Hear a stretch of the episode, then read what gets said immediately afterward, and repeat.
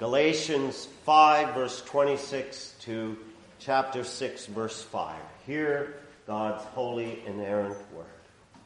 Let us not become conceited, provoking one another, envying one another.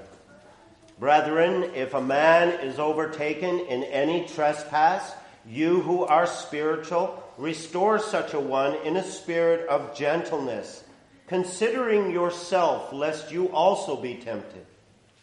Bear one another's burdens, and so fulfill the law of Christ. For if anyone thinks himself to be something when he is nothing, he deceives himself. But let each one examine his own work, and then he will have rejoicing in himself alone and not in another. For each one shall bear his own load. As the grass withers and the flower fades, God's inerrant word, it endures forever. And may He bring His blessing to it. Well, always, and I said you'd have, I said at the beginning of this, you'd have to get used to hearing uh, the purpose of Galatians and the doctrine of justification and understanding what it is. And as many times as I've repeated uh, this uh, definition of what it means to be justified, I can almost guarantee that at least half of us still struggle to understand such a theological and biblical word. It's used in Scripture quite a bit. But this is the purpose for which Galatians has been written. It is the purpose written to the church that we might lay hold of this, that we might get the gospel right, and that we might guard the doctrines of the gospel.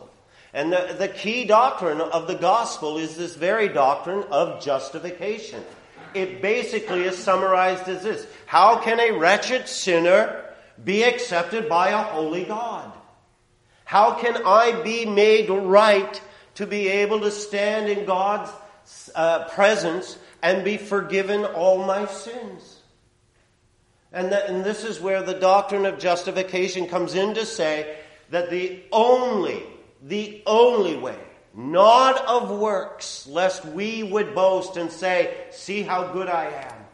God loves me. Or, as our Arminian friends would like to say, God knew who would believe in him. He could look through the course of the history of the world, and those are the ones that he chose to give his salvation to. Those are wrong understandings because they set the emphasis and the work of salvation even in the smallest of fractions, upon what we do.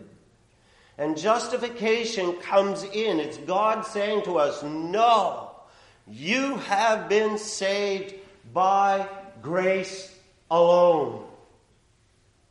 That's it. Not of works.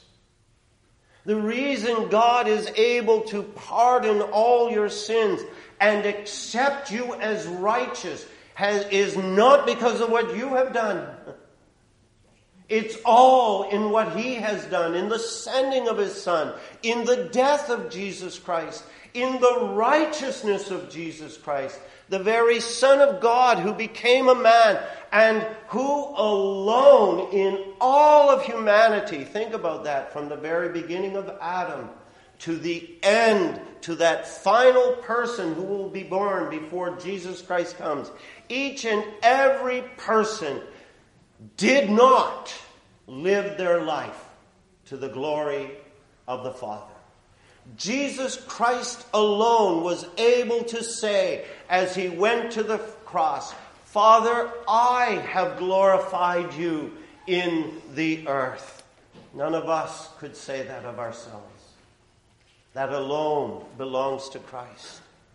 And it is through that sacrifice of Christ, it is through the righteousness of Christ that God is able to pardon all our sins and to accept us as righteous because we are not standing in any righteousness of ourselves.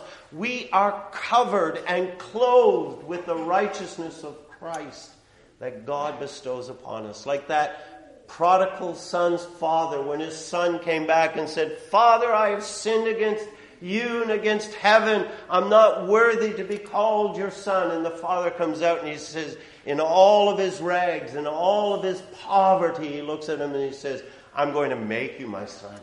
And I'm going to dress you as if you were my son.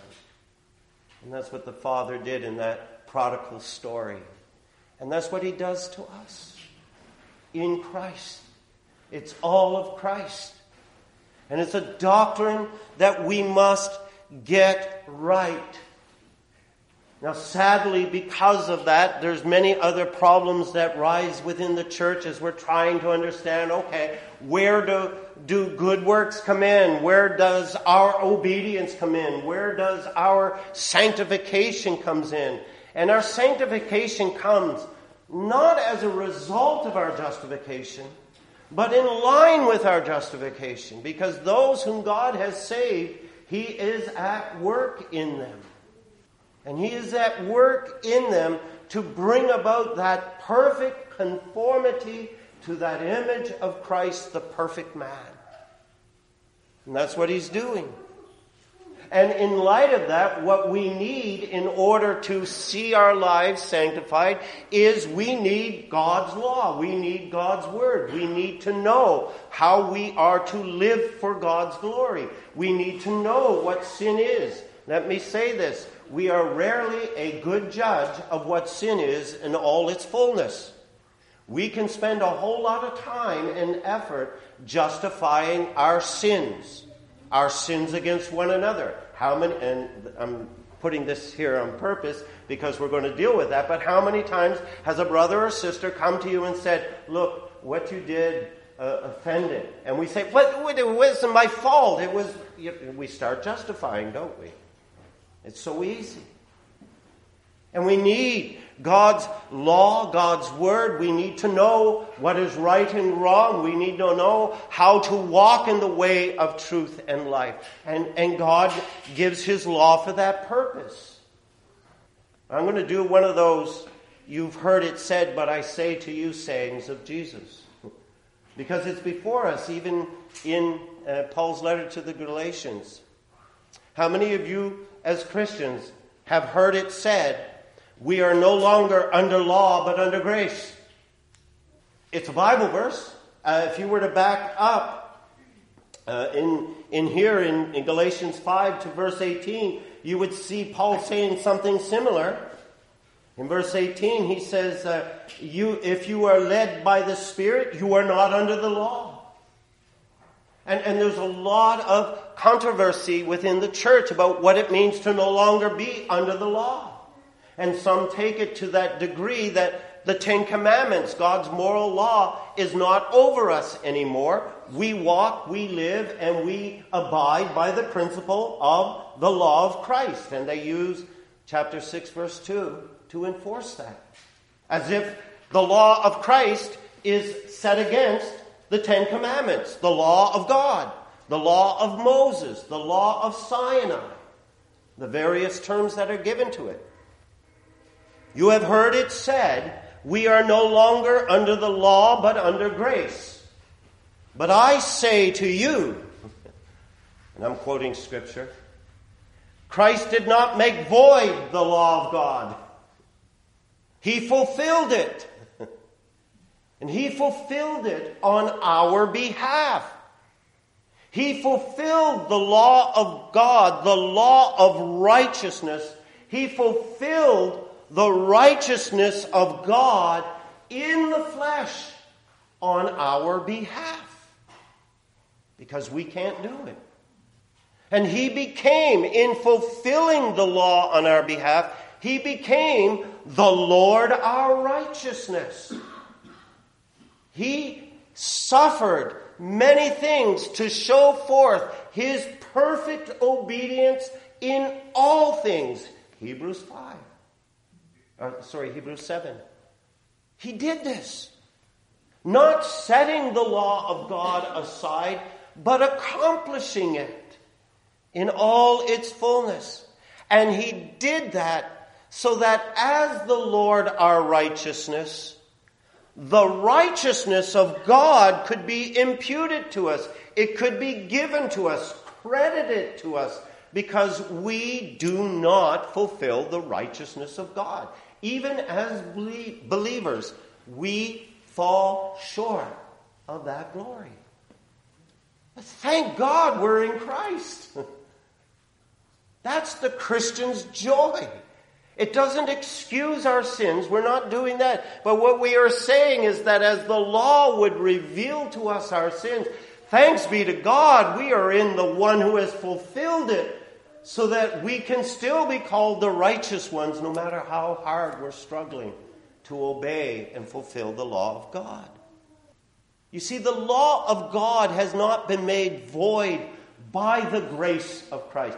Rather, what we see in Scripture from Jeremiah 33 to Hebrews chapter 8, what we hear is that very law of God, the moral law of God, the Ten Commandments, have now been written on our hearts and our minds by the Holy Spirit.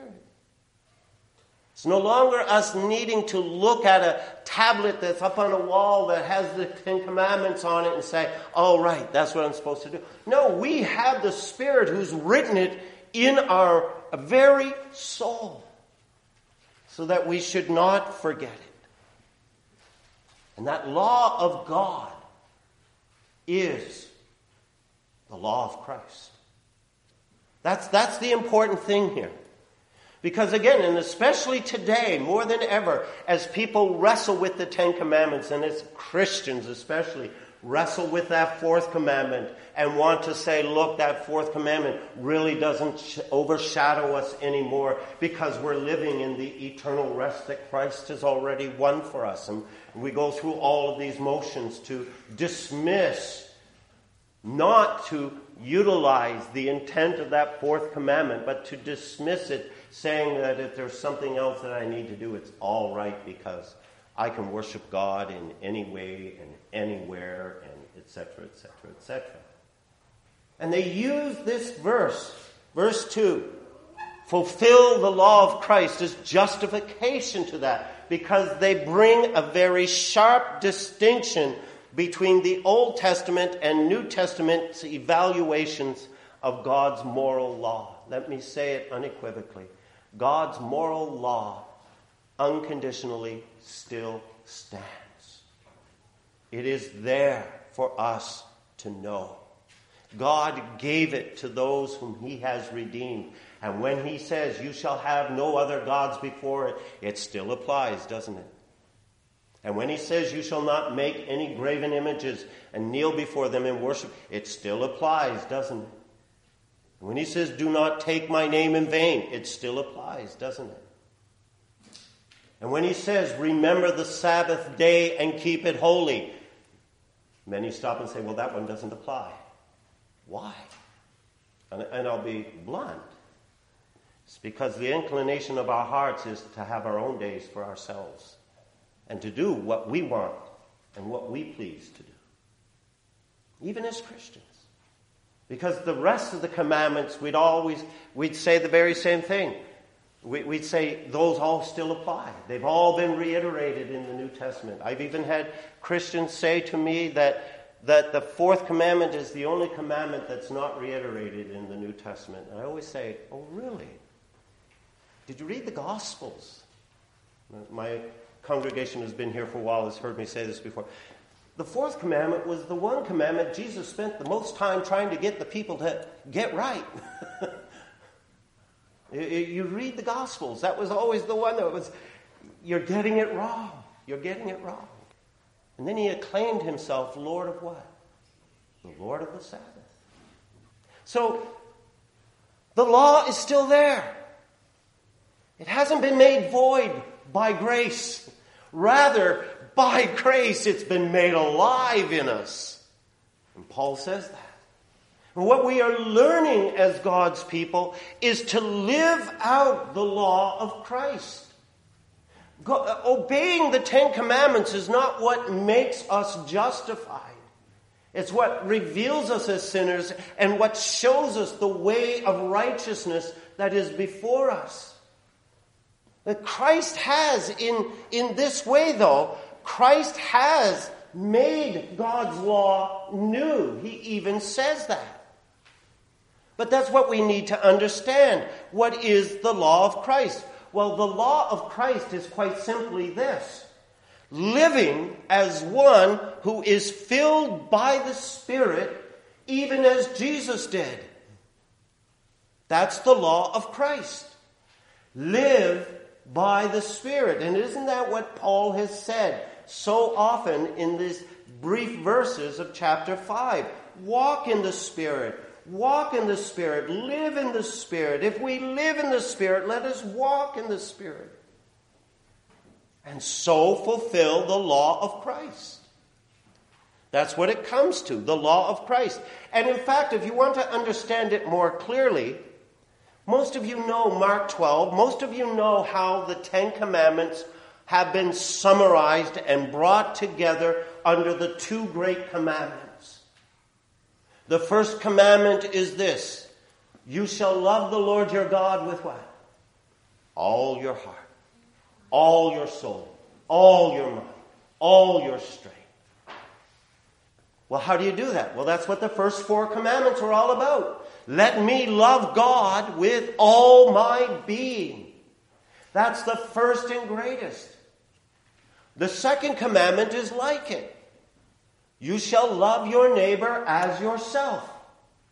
And how do you do that? Well, we've got six commandments that teach us how to love my neighbor as myself. We know that summary of the Ten Commandments with those two commandments. It's not that they're extra commandments. It's not that they're void from the law. They're the summation of what the Ten Commandments are teaching us. They're teaching us how to love God and each other. But the law of Christ has come in and done something wonderful. The law of Christ has come in and, in particular, has made that second table of God's law loving ourselves new. And how has he done that? John 13, 34, 35. A new commandment I give to you that you love one another as I have loved you. That's the law of Christ. Love one another as I have loved you. By this, all will know that you are my disciples if you have love for one another. Now, do you see how we made that new? I'm sure many of us uh, as parents have taught our children the, the world's understanding of what is known as the Golden Rule. Uh, we're going to compare that to God's royal law, as he calls it.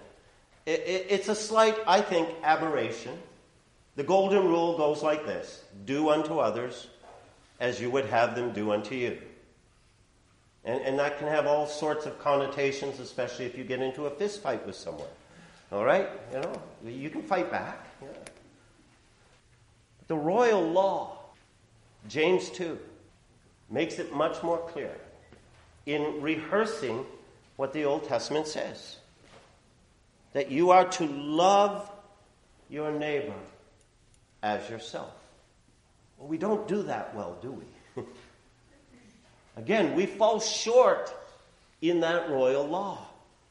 But what Jesus has come and done in absolute glory and perfection is he comes and he now says, Love one another no longer as you would love yourself, but what? Love one another as I have loved you. Here is the new paradigm. It's no longer yourself, it's Christ.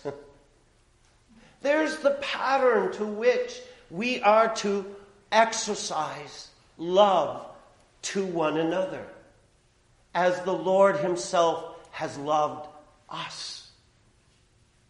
And in fulfilling that moral law, Jesus set Himself as the pattern for us when it comes to the royal law. You see, the moral law hasn't changed. Again, it hasn't been made void.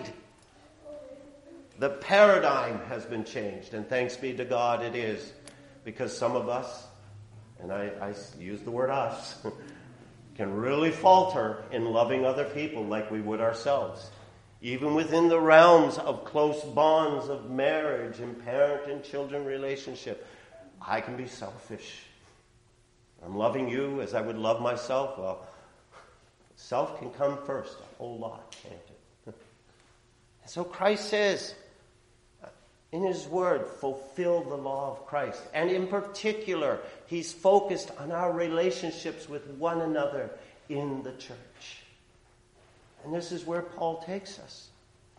And, and this isn't the fullness of it, but it is a brief uh, understanding of it. What does it mean to fulfill the law of Christ? And the first thing we see there is esteem one another verse 26 of chapter 5.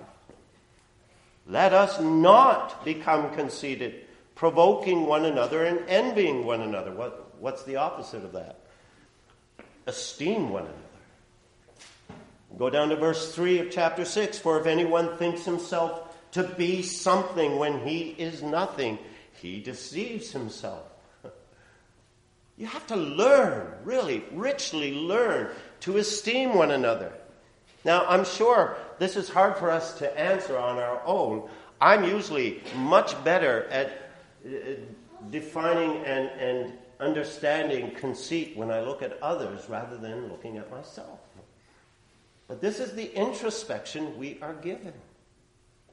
Are you conceited? That means, are you eager for empty glory? Whatever it may be. You get that new hairdo and you come to show it to other people. And we receive all those praises. Have you ever noticed that anybody who's ever gotten a bad haircut, which I did this last week, nobody ever comes up and says, Oh, oh, you got your haircut. we change it, don't we? Why would Paul say this? Are you, don't be conceited. It's because there's many within the church at his time who were. The Judaizers certainly were, the ones he's writing against. They were going around and saying, Look, look at us. See how righteous and religious we are. And if you're not with us, you're against us. That can happen in our Christian camp too, can't it? Maybe we're not as obvious or purposeful as we intend to be with conceit, but it happens. And Paul says when it happens, when conceit rises, when we are seeking some sort of glory for ourselves, it becomes provocative, it becomes challenging, it irritates. And we all know what that's like to be beside someone who is conceited. There's an irritation that you can't scratch, and what we generally do is we move away from that person. that's that word, provoke or envying, trying to create covetous desires in another person's heart, or discontent. That, that's what conceit does. The church at Corinth had this issue. Everyone was desiring the showy gifts. And Paul had to write to them and say, Let me show you the better way. Let me show you the earnest desire you are to have for the greatest gift. And what is the greatest gift? To love. the greatest of these is love. Learn how to love one another. Learn how to fulfill the law of Christ. Don't be conceited. And in that way, you're called, as, as he says in verse 3 of chapter 6, you're called to guard against self deception. And part of that is guarding against how you think about yourself. We can think we are better Christians, or we can think, as he's listed that list of the works of the flesh, we can look at that and we can say, Look, I'm beyond those. We do. We're, we're doing this Bible study on the enemy within. And, and reading it is very convicting because it, it is showing the darkness that still abides within our hearts. And it's easy to look and say, well, I'm not that dark. 1 Corinthians 10, verse 12. Let him who thinks he stands take heed lest he falls. Guard against self deception, as he's dealing with in here too. Uh, don't ever think you do not need spiritual oversight. A lot of Christians, I don't know how many times I, have heard this said by Christians when I ask them, What is your spiritual gift? And, and the two top ones honestly, the two top ones that I usually get in response are I'm an encourager and I can discern. I can discern. Well, we, we really lack discernment when it comes to our own sin. If a man is overtaken in any trespass, you who are spiritual, restore such a one in a spirit of gentleness, considering yourself, lest you also be tempted. There's a warning there, isn't there? Self esteeming is, is prominent. And, and we don't often see it because when we are esteeming ourselves, we are deceiving ourselves. That's Paul's point here in verse 3. Let me ask another heart searching question. How many of you have ever come to your pastor or to an elder or to a close, we might do this with a close friend. We probably would feel more comfortable in asking this question. But how many of you have ever gone to one who is spiritual? And this isn't saying you aren't spiritual, but this is, this is the reality of these verses. How many of you have ever come to one who is spiritual and say, ask them, can you tell me what fault you see in my life that I need to put to death? We're not accustomed to thinking that way, are we? because we think we have it all together. We're dealing with things quite well. We think we know our faults. The truth is, and thank God it's a truth, God knows us better than we know ourselves. He's the searcher of our hearts. You hear that prayer of Psalm 139 Search me, O Lord. Try me. See if there is any wickedness within me, and lead me in the path of righteousness. It's what we need. Don't be deceived by self esteem. Rather, esteem others. And this is, this is where Romans 12 comes in. Paul, Romans is really the expansive guide to the letter to the Galatians. But there, Paul also brings that out when he is talking about you living your life by the mercies of God, when you are presenting your bodies as living sacrifices, holy and acceptable to God, your reasonable service. What's the, what's the very first thing that he talks about in being transformed in your life? I say through the grace given to me that to everyone among you, not to think of himself more highly than he ought. And that's it. But to think soberly about yourself.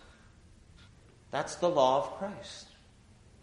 Do you know the measure of your faith? Do you think soberly about yourself in, in a lowly manner with grace in mind? Who am I before God? Apart from His grace, I'm a wretched sinner. In His grace, I'm a wretched sinner being loved by a holy God. Wow. What has changed is our standing. And that standing effected by God through His Son. As long as we are on this side of glory, there is a lowliness that we exercise where we are not self esteeming, but we are esteeming one another. We are giving honor, respect, encouragement, exercising gentleness, kindness, and that long suffering, forbearing to love each other. That's what we are doing. And why? Because Christ has done this to me. I will love you as Christ has loved me.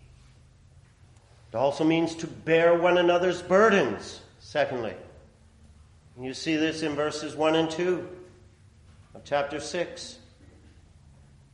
And here Paul has in mind dealing with how do we handle offenses or sin within the church. There's a Matthew 18 principle that does work where we are to go to one another and, and we are to speak and address one another uh, on a very small scale, but if repentance isn't forthcoming, then we take it to those next degrees because what we are striving for is not simply to make known sin, but we are striving for that repentance and restoration of one who has sinned. We know that process. I believe Paul has that process in mind when he speaks here about dealing with a man who is overtaken in any sin or trespass. But here he is dealing with how we respond. The way in which we are conducting ourselves in that law of Christ to love this one who is sinning as Christ would love. And it's in gentleness. How gently do you respond to sin in another Christian's life? Boy, parents, how gently do we respond to our children's sin? Sometimes we're pretty good, but other times it's, it's, it's hard to be gentle, isn't it? Especially when it's repetitive. Think about it in the life of the church. What's your first response? How readily do you accept spiritual guidance of another believer? who comes to you because they have seen sin in your life. How spiritual are we in bearing one another's burdens? And here's the law of Christ. I'm not saying this is wrong. Excuse me. But I know in my own dealings as a pastor, when someone comes to me and says, Pastor, I got to tell you what I saw somebody doing, I will often say, first and foremost, is have you told them? Because if it's been revealed to you, you know what? God in that moment accounts you as spiritual enough to go to that person with gentleness to help them. It's the gentleness that we struggle with. But this is this is bearing one another's burdens. And, and it's not just the burdens of sin. We, we do need to bear the burden of sin that we share as God's covenant people. Because when one person sins in a way uh, that uh, offends God, it's usually offending others, or in some way, it's having that measure of yeast that wants to begin to spread through the whole lump of God's people. And Paul, here, as he addresses the manner and spirit in which we strive to fulfill Matthew 18, it's with that purpose that sin does not get justified in the midst. If you see it, don't think, well, God will take care of it. Don't think, well, I'll hand it over to somebody else so that they can deal with the pressures. You, you see how easy it is to let sin abide. But realize that you, as a spiritual person, in gentleness, ought to be seeking to restore this one, thinking of yourself. I could fall into that. Restoring the brother. That's the goal. That's the law of Christ. And it's also bearing with one another's burdens, the burdens of life. Some people need more spiritual guidance than others. Some people have physical needs that they struggle to meet. Some people have social needs. You think about after the service and you see someone standing by themselves and you think, oh, they're over there all by themselves. God, by His Spirit, has just wakened your heart. Go to them. Over and introduce yourself to them. Go over to them.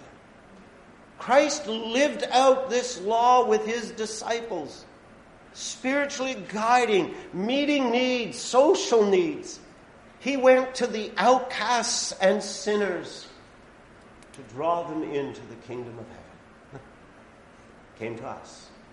And he wants us to bear one another's burdens. And the last point there about the law of Christ that's made in Paul's letter here, it's seen in verses 4 and 5. And, and this is really under that heading of do not condemn one another Stress this before in other ways. But if they're a brother and a sister in Christ, don't, when you see them falling or failing in sin, don't automatically think, well, they're not a Christian. Our mind goes there.